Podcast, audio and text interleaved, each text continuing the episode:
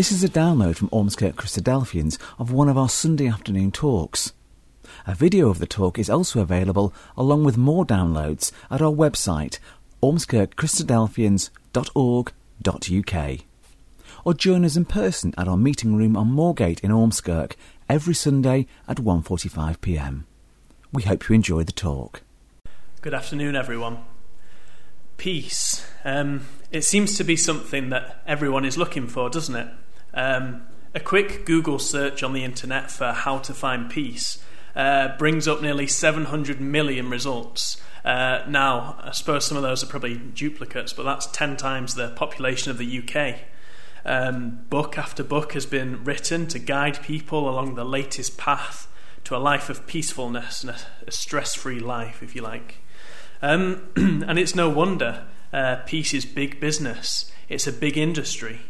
Um, stress is such a big problem in our modern society, um, and finding peace of mind is the solution.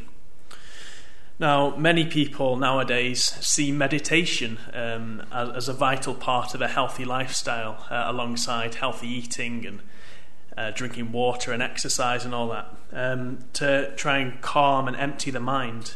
Um, and then, of course, there are best selling apps and audiobooks to help with this meditation and help people achieve peace of mind. Um, other people might try to find peace of mind through nice, restful holidays um, away from the pressures of work or everyday life. Uh, maybe a good in- insurance policy is the answer uh, to bring about peace of mind for some people, or a large savings account with a comfortable cushion uh, of money to defend against the unpredictability of the world around us. Um, or maybe simply the, the dream of a, retirement with a decent pension is the goal for a peaceful life.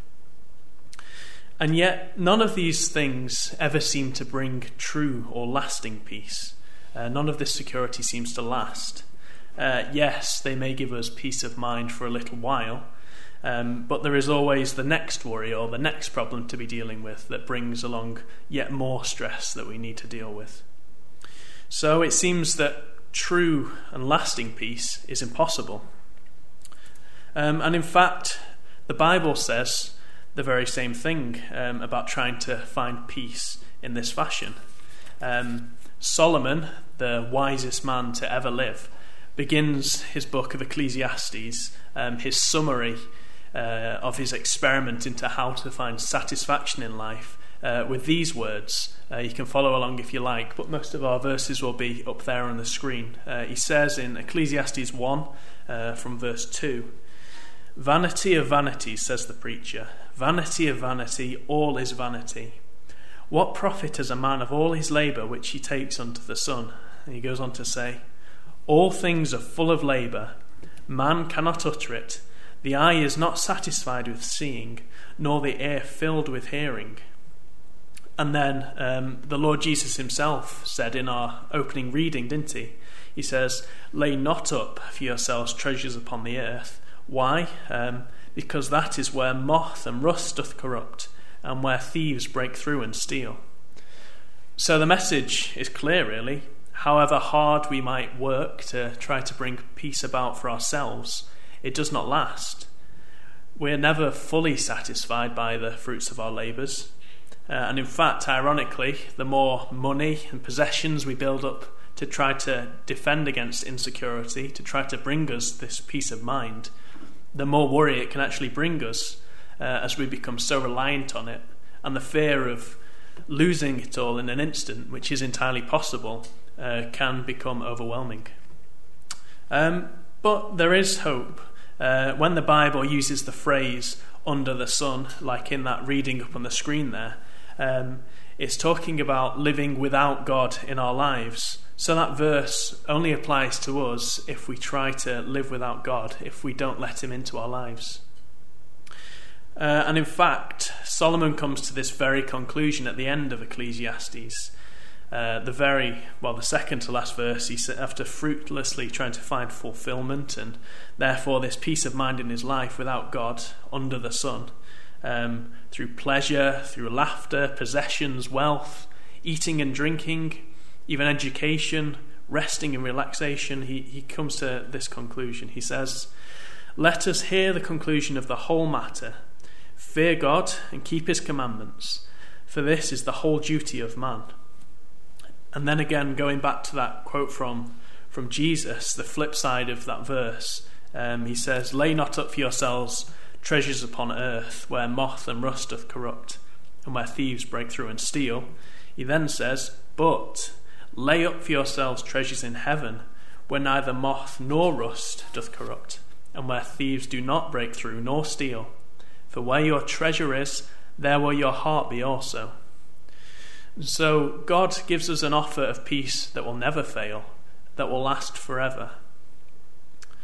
So then, how can we obtain this true peace of mind? Uh, well, the Bible has the answer, and that's the, the theme of our hymn today, really. Uh, but before we can answer this, I think we need to answer two other questions first. Firstly, we need to ask what is peace or what is true peace? And secondly, why can't we find this peace uh, on our own by our own efforts? Um, well, the Oxford Dictionary defines peace as simply being the freedom from disturbance. Uh, the Cambridge Dictionary, a little less succinct, uh, says that peace is the state of not being interrupted or annoyed by worry, problems, noise, or unwanted actions. But is this true peace? Is this the peace of the Bible, the peace that the Bible can offer? So, if we have a, a quick think about these definitions, it would seem that most people would define peace as the absence of something, the absence of disturbance, the absence of noise, the absence of stress or worry. We tend to think of peace as being something maybe out of our control, uh, being ascertained by our environment, if you like. Feeling peaceful is an emotion, something spontaneous. Uh, however, the peace of the Bible isn't actually the absence of something, but the presence of something. Uh, the presence, in fact, of a constant, quiet confidence in God. Um, the prophet Jeremiah puts it this way uh, in Jeremiah chapter 17, he says, Blessed is the one who trusts in the Lord, whose confidence is in him. They will be like a tree planted by the water that sends out its roots by the stream. It does not fear when heat comes, its leaves are always green. It has no worries in a year of drought and never fails to bear fruit. Um, and again, peace isn't merely a, a fleeting emotion. Um, if you ever listen to this list of the qualities that God wants his followers to have uh, from Paul's letters to the Galatians, uh, he says this um, The fruit of the Spirit, or the characteristics that God's disciples should have, is this is love, peace, joy, long suffering, gentleness, goodness, faith, meekness, temperance. Against such there is no law. So, in that list of characteristics, we have peace. It's not just an emotion. And so, if we follow God's blueprint for how to live our lives, then one of the results or the fruits uh, of this will be peace for ourselves. Uh, not just spontaneous peace, but a lasting peace due to the security of having God in our lives. Uh, now, that's not to say, of course, uh, that we'll never have any stresses or any worries in our lives. Of course, we will. But we will have peace in the knowledge that God will see us through them all. Uh, so then, let's go on to our second question that we asked then. Why can't we find this peace on our own? Well, it all comes down to sin, the act of disobeying God. Uh, the Bible tells us that when we sin, when we break one of God's commandments, we create a division between ourselves and God. We effectively create a barrier between ourselves and, and God. Um, Ephesians chapter 2, that verse on the screen there says this uh, At that time, before you knew God, uh, you were without Christ, being aliens from the commonwealth of Israel and strangers from the covenants of promise, having no hope and without God in the world. So the Bible teaches us that the only way to have true peace, the only way to have true peace of mind, is to have God in our lives. But our sins, conversely, prevent us from having God in our lives. It's, it's almost a vicious circle, really. So then, if that's the case, what does God offer us? Well, first of all, He does actually offer us peace of mind today, right now. The Bible tells us that we can actually have peace because of the sacrifice of Jesus Christ, the Son of God. Now, Jesus has made it possible to remove this divide, this barrier between ourselves and God. Um, Ephesians chapter 2 continues But now in Christ Jesus, ye who sometimes were far off are made nigh by the blood of Christ. For he is our peace, who has made both one and hath broken down the middle wall of petition between us. And then, because of this, Jesus himself tells us in, in John's Gospel Peace I leave with you, my peace I give unto you. Uh, but how can he do this? Well, I think by following the structure of our hymn, um, the, the hymn we sung earlier, um, we can we can have a bit of a, a good structure to set this out. Um, verse one of the hymn talks about Jesus being our resting place. Um, he can give us rest from the world around us and relief from our weariness and sadness. Uh, how is the, how is this the case? Well, first of all, as we've just mentioned, it's through Jesus that our sins can be forgiven.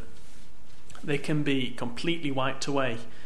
God says that, in fact, he, he won't remember them ever again at all. He effectively offers us a fresh start, uh, a clean slate, if you like. And because of this, we can have freedom from the stress caused by guilt. Um, guilt, of course, being one of the, the key causes of stress or restlessness in our lives um, we can have the peace of sins forgiven through Christ. Uh, and then, because of this removal of this barrier between us and God, uh, Jesus has made it possible for us to actually communicate with God. Um, not only do we have God's words to us, of course, written down in the Bible, uh, but the work of Jesus has also made it possible that we can come to God in prayer and talk to Him, bring Him our concerns and our worries um, Jesus asks us to come unto me, all ye that labour and are heavy laden, and I will give you rest. Take my yoke upon you and learn of me, for I am meek and lowly in heart, and ye shall find rest unto your souls. For my yoke is easy and my burden is light. Those are words from Matthew chapter 11. And so we can lay all of our burdens on Christ. That's what he tells us.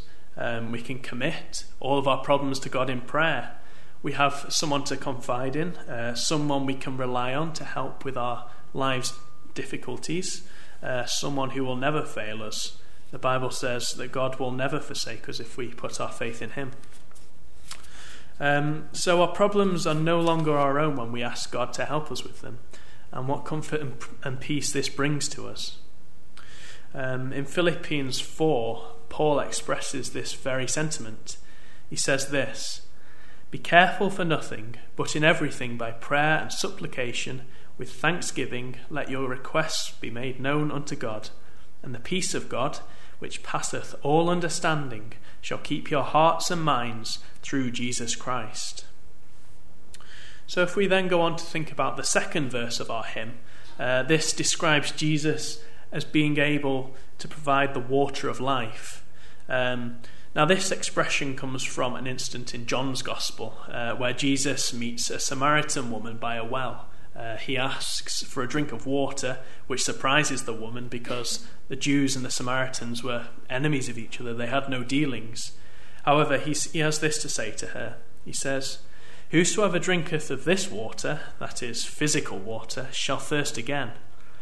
But whosoever drinketh of the water that I shall give him shall never thirst. But the water that I shall give him shall be in him a well of water springing up into everlasting life. So, what's Jesus talking about here? Um, well, obviously, he's using a bit of symbolic language. Um, he's using water as a picture um, or a symbol for salvation. Uh, as we've just mentioned, the, the topic of the last verse really, Jesus can save us from our sins. He can give us that salvation that we need. So, just like a, a drink of water can revitalize us when we're thirsty, it can satisfy our weariness, uh, the knowledge that we have been saved by Jesus can give us a renewed purpose in life. And I think, as well, um, on the topic of water, the Bible, um, in fact, often re- refers to itself as water, um, another met- metaphor. Um, makes sense, really, because we need to, you know, drink from it every day. uh, if we can, to be refreshed, to be brought closer to God, and even to stay alive uh, in the spiritual sense. And then, if we finally look at uh, verse uh, 3 of our hymn, this talks about Jesus being the light of the world. Now, this expression comes from John's Gospel again in chapter 8, uh, where Jesus says to his disciples, he sa- it says, Then spake Jesus again unto them, saying, I am the light of the world. He that followeth me shall not walk in darkness, but shall have the light of life. so, again, symbolic language is being used by Jesus here. He calls himself a light because, just as a torch or a lantern back then, I guess, would illuminate the, the path ahead, Jesus has shown us the way in which we should live our lives. Uh, well, how? Through his example, first of all, um, which has been recorded for us in the Gospels, and also through God's wider commandments uh, that we, we must obey um, to, to live in accordance with God, how God wants us to. Uh, I think this can be neatly summarized in a verse from the Psalms. Uh, it says, Thy word is a lamp unto my feet and a light unto my path. So then, because of the work of Jesus, we have guidance and direction in our lives. Our life has a purpose. Uh, we can live to serve God. We know what He expects from us and what to expect from Him as well. Uh, the Bible even tells us what we can expect from the future. Uh, it predicts what will happen, although, of course, that's a topic for another time. Um, with uncertainty being a key cause of worry, uh, freedom from this uncertainty can also bring us peace of mind. And as well as having the Bible as our guidebook for life, we can also have God's physical guidance in our lives. Uh, he works in our lives day by day if we put our faith in Him. Uh, what we might like to call providence. Uh, we're told that the angel of the Lord encamps around them that fear Him and delivers them. And also, uh, we're told, all things work together for good to them that love God, to them who are called according to His purpose. So, trusting in God is better than any insurance policy, like we were talking about at the start. Uh, we can be comforted in the knowledge that our whole lives are arranged and ordered by God. He is always in control of everything. Now, not everything will be plain sailing, that's not what God promises. But we can use maybe the bad times or what we see as bad times in our lives to teach us lessons. Uh, they also force us to resort to God when we can't do things in our own strength. We're forced to put our faith and our trust in God. Uh, and then on the flip side, the good times will help build us up and help us to love God better. But then, if peace in this life is all we can hope for, then it does seem rather hollow, doesn't it? Um, however, God's offer of peace isn't just for this life, He offers us an everlasting peace, an everlasting life of everlasting peace, in fact, in His future kingdom. I think it would be useful now to just have a, a, quick look at some passages from the prophecy of Isaiah to get a taste of what this future kingdom will be like. Um, starting in, with the verse on the screen there, um, in Isaiah chapter 9 and verse 7, we read, And of the increase of his, that's Jesus' government, and peace there shall be no end upon the throne of David and upon his kingdom to order it and to establish it with judgment and with justice from henceforth, even forever. The zeal of the Lord of hosts will perform this. So, from this verse, we can see that the kingdom will be a time of everlasting peace, a time of righteousness forever, a time where justice will always be done. And then, skipping over into chapter 11, verse 4, we read that with righteousness shall he, Jesus, judge the poor and reprove with equity for the meek of the earth. They shall not hurt nor destroy in all my holy mountain, for the earth shall be full of the knowledge of the Lord, as the waters cover the sea. So, again, a picture of justice for everyone, a picture of perfect peace, no more worry, nothing wrong in the world. And then finally, chapter 35, verse 5 of Isaiah. We're told that the eyes of the blind shall be opened, and the ears of the deaf shall be unstopped. Then shall the lame man leap as an hart, and the tongue of the dumb sing, For in the wilderness shall waters break out and streams in the desert. So, a time of everlasting peace, a time of no more sorrow, a time where there be no more problems, a time of peace. So, finally, then, let's answer our original question How can we find this peace that the Bible talks about? Well, first of all, God asks us to repent for our sins. Now, what does repentance mean? Simply, it means to recognize that we have sinned against God in our lives, to acknowledge uh, acknowledge this to Him through prayer, and to ask for forgiveness from a genuinely sorry heart. Um, after this, the next, perhaps most crucial step, is to be baptized into Jesus' saving name. Baptism, of course, being the, the act of being fully immersed in water um, as a display of commitment to God um, and association with Jesus. It's the start of a new life in Christ that he asked all his disciples to undertake. And no matter what your background is, where you've come from, how old you are, your circumstances, God says that baptism is, is open for all. Everyone can have this peace of mind, but only if they, they seek to follow his commandments. So, baptism is essential if we want God's forgiveness, if we want to be free from the guilt that we can feel in our lives because of our sins, um, if we want God's guiding hand in our lives, and if we want the peace of mind that we've been talking about today. However, baptism isn't the end of the matter, it is, in fact, a new beginning, but a new, a new beginning nonetheless full of promise. Uh, we need to live after our baptisms a life of obedience to God. And although we will almost certainly fail to live up to that standard set by Jesus, uh, we will have the comfort of knowing that God is always with us and will always forgive us if we ask. We can always put our confidence in Him um, to get this peace of mind. A life in Christ is the only path to, to peace. Um, I'd like to just finish where we started in, in our original reading. Um, Matthew chapter 6, and the end, end of the chapter says this Therefore, take no thought, saying, What shall we eat, or what shall we drink, or wherewithal shall we be clothed? For after all these things do the Gentiles seek. For your heavenly Father knows that you have need of all these things. But seek ye first the kingdom of God, and his righteousness, and all these things shall be added unto you. We hope you enjoyed that talk. For more downloads, videos, information about what we believe, and details of our meeting times, go to our website, ormskirkchristadelphians.org.uk.